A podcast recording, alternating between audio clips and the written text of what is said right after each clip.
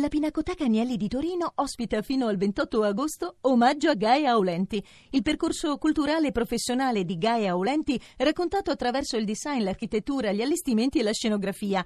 Info pinacoteca-agnelli.it Tutta la città ne parla.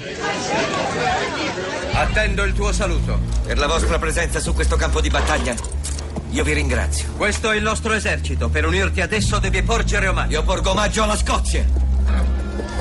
E se questo esercito è vostro, perché se ne sta andando? Non siamo venuti a combattere per loro! E non combattere per loro! A casa! Gli inglesi sono più di noi! Sono io, William Wallace. E ho dinanzi agli occhi un intero esercito di miei compatrioti, decisi a sfidare la tirannia. Siete venuti a combattere da uomini liberi. E uomini liberi siete. Abbiamo scelto di guardare a Braveheart per eh, guardare cercare un residuo di europeismo nell'isola britannica, Cuore impavido, fin del 95, diretto, interpretato da Mel Gibson, vinse 5 Oscar e il Golden Globe per la miglior regia, è la storia dell'eroe nazionale scozzese William Wallace che guidò i suoi connazionali alla ribellione contro l'occupazione della Scozia da parte degli inglesi nel quadro delle guerre di indipendenza scozzesi del XIII secolo.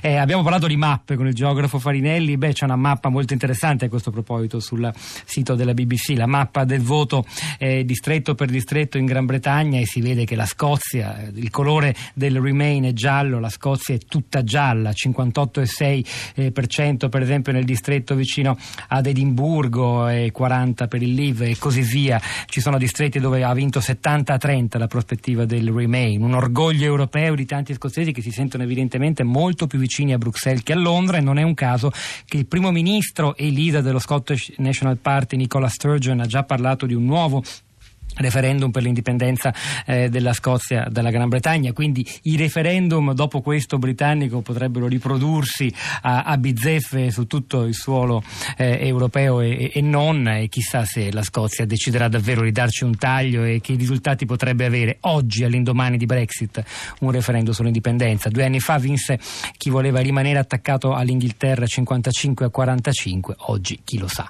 Rosa Polacco.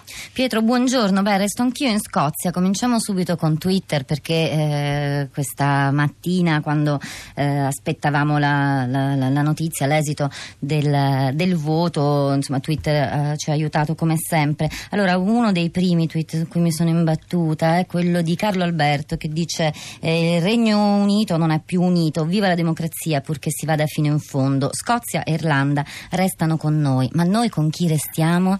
E sempre tra i primi tweet del mattino ehm, Mm, mi sono imbattuta in quello di Ferruccio De Bortoli del Corriere della Sera. Dice Brexit, mente fredda, casco in testa, danni incalcolabili ma l'Unione Europea non finisce oggi. Cito il tweet del, dell'ex direttore del Corriere della Sera perché i giornali eh, come sappiamo questa mattina sono vecchi e dunque ehm, tutti i giornalisti, le testate eh, nella notte hanno eh, fatto leva, nella mattina hanno fatto leva sulla rete, sulle versioni online eh, sugli speciali video che tutte le testate italiane e straniere del mondo stanno facendo e naturalmente su Twitter. Qualche reazione dal mondo politico, diciamo. Allora, David Cameron ancora eh, tace comprensibilmente visto che ha altro da fare, ma il suo ultimo tweet era di 11 ore fa e scriveva ringrazio tutti coloro che hanno votato per mantenere la Gran Bretagna più forte, più sicura e più in Europa e migliaia di attivisti in tutto il Regno Unito. Vedremo quale sarà il suo prossimo tweet. Le reazioni in Italia per ora non sono moltissime, quelle politiche. C'è un tweet eh, del presidente Matteo Renzi, dice dobbiamo cambiarla per renderla più umana e più giusta, ma l'Europa è la nostra casa ed è il nostro futuro. E invece Matteo Salvini che twitta evviva il coraggio dei liberi cittadini, cuore, testa e orgoglio battono bugie, minacce e ricatti. Grazie UK, ora tocca a noi. Qualche tweet da Londra con John Foot, storico, scrittore studioso che a Radio 3 abbiamo l'abbiamo ascoltato diverse volte. Cameron, eh, Cameron può dimettersi ora, non voglio mai più vederlo o sentirlo, mai più. E poi ce ne sono ancora moltissimi. Ettore scrive l'Europa delle banche e dei tecnocrati non ha senso, i britannici lo hanno capito. E poi sul voto generazionale, molti, moltissimi mettono l'accento su questo punto. Paolo scrive Brexit decisa dai vecchi, i giovani fregati come sempre. Tre ascoltatori collegati con noi, il primo è Antonio. Antonio, buongiorno, benvenuto. Sì, buongiorno, grazie. A lei la parola. Eh, Grazie dell'intervento. Io ho mandato quel breve sms perché quando lei, Pietro, ha letto ancora dei messaggi di persone che scrivevano a proposito di Brexit dicendo che ha vinto appunto l'ignoranza xenofoba, eccetera, e mi sono appunto sullo spillo perché ho detto ma è, basta con questo, con questo, modo di credere che, che chi è, non è conforme a questo pensiero comune di globalizzazione, di tutto va bene, di, di, di, di gente che va e che viene senza controlli, senza permessi, chi pensa contro questa omologazione di pensiero sia un deficiente, mi scusi il termine, un ignorante, un razzista, xenofobo che picchia la moglie, picchia i bambini e, e dà fuoco alle case, scusate l'iperbole. Questa secondo me è una spocchia, come lo proprio intellettuale, che crea divisioni dentro la società stessa, nel senso che non si ascoltano le istanze delle persone deboli e anziché ascoltare le istanze delle persone deboli le si bolla come ignoranti, razziste, xenofobe.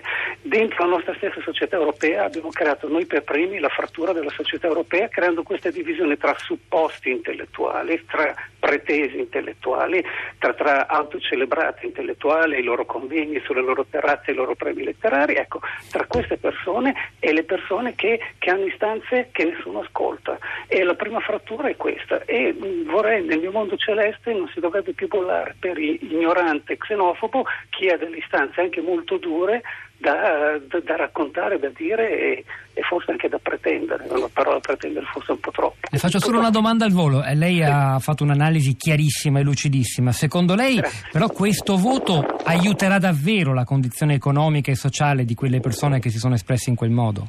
Eh, questo io non lo so dire, penso solo che quando l'Inghilterra non aderì all'euro si diceva che andavano incontro a una scelta scellerata tenendo la sterlina.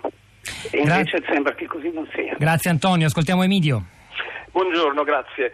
Eh, il re è nudo. Adesso l'hanno capito tutti e nessuno lo può negare che l'Europa così com'è non può funzionare, non può andare avanti in, in maniera convincente. Eh, se avesse vinto il Remain di stretto margine tutti avrebbero fatto finta di nulla. Adesso mh, la storia comincia ora, non finisce, comincia ora e bisognerà che le opinioni pubbliche dei paesi, soprattutto i più importanti, Germania, Francia, Italia, Spagna, tengano veramente eh, sotto osservazione i loro governi perché indirizzino l'Europa verso le priorità che interessano la gente, il lavoro, la protezione sociale e mettendo in secondo piano la finanza e l'equilibrio di bilancio fine a se stesso. Le parole di Emidio sono in piena consonanza con un messaggio che leggo dal nostro blog, che non è solo un luogo dove pubblichiamo articoli, link interessanti, andatevelo a guardare perché è utile anche oggi. Ci sono anche messaggi come quello di Mimmo che ha scritto se vogliamo che l'uscita dalla Gran Bretagna abbia un senso positivo dobbiamo prendere atto che questo concetto di Europa è fallito. L'Europa di oggi è solo dei banchieri e dei finanzieri o si riparte dai valori fondativi dell'Europa, un'Europa di solidarietà e umanità veramente politica oppure di questo concetto di Europa possiamo benissimo farne a meno. Rosa. Allora, su Facebook molti, molti, molti commenti. Alessandro, per quanto mi riguarda l'uscita della Gran Bretagna dall'Europa è l'ennesimo segnale che stiamo vivendo una fase di perdita di senso e di ragione dell'opinione pubblica. Non è possibile capire dove si sta andando, cos'altro accadrà e quali saranno le conseguenze. Non c'è memoria, non c'è storia che tenga, solo tre dati certi. La politica non riesce a dare risposte, avanzano i populismi e diminuiscono i diritti. Agli inglesi che hanno fatto questa scelta dedico una frase di uno dei loro scrittori più grandi, il futuro, inutile dirlo, è un posto pericoloso da frequentare ed è di James Ballard. Eh, Giovanna scrive finalmente il Regno Unito è sempre stato in Europa con un piede dentro e uno fuori. Poi anche in seguito a questo voto urge una riflessione sulla UE, sull'Unione Europea da parte dei Paesi membri, quindi non la Gran Bretagna. Poi c'è Antonio, questa è la conseguenza di 30 anni di neoliberismo, questo è il voto dei poveri, di tutto coloro che non hanno niente da perdere, di quelle persone che non hanno conti in banca e che non hanno nessuna paura delle borse, ma anche delle persone che non riescono a guardare oltre la soglia della propria casa. Volete sapere cosa ne pensa il mondo? Il quotidiano britannico Telegraph eh, ha fatto un'analisi davvero, cioè riporta una sintesi, anzi più che un'analisi molto preziosa e arricchita delle reazioni davvero globali al voto di ieri. Lo ritrovate ovviamente sempre sul nostro blog, interessante vedere cosa sta succedendo a Gibilterra, un pezzo di Regno Unito conficcato al sud dell'Europa, attaccato alla Spagna che dice cosa accadrà a noi, non a caso lì il, Remain ha vinto 95 a 5 su Brexit. C'è anche Roberto collegato con noi, buongiorno a lei, alla redazione. Senta, io mi associo al pensiero degli altri due ascoltatori. Volevo, come avevo detto nella mia email, però ricordare che l'Europa è nata su altri valori. L'Europa della cieca non era nata per calmierare prezzo di carbone e acciaio, era nata per non far più scoppiare guerre in Europa, per non permettere a nessun paese di armarsi. E Ora un'Europa che è solo costituita su basi lobbistiche e su basi finanziarie porta gli inglesi giustamente a dire non ci piace, io preferisco pensare che gli inglesi abbiano fatto una scelta di campo molto chiara, che sia l'Inghilterra o la Scozia di Loach, non quella di eh, Margaret. Grazie Roberto. L'Inghilterra sì, la Scozia però ha fatto una scelta diversa, ma insomma di questo evidentemente torneremo a parlare. Leggo Gianfranco che dice la scelta di uscire nasce dal prevalere di, di, della volontà di proteggere la propria identità.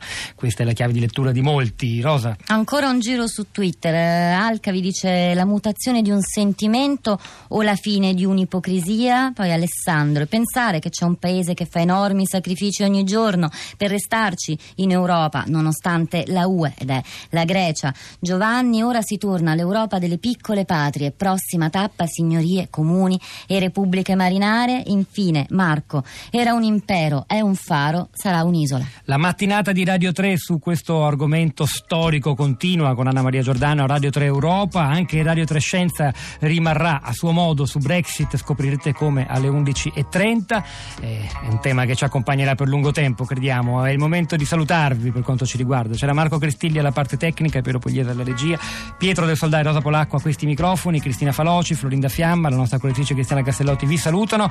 Noi lasciamo lo studio ma continuiamo ad aggiornare la città di rete.blog.rai.it, andatelo a consultare anche nelle prossime ore. Buon fine settimana, a lunedì mattina.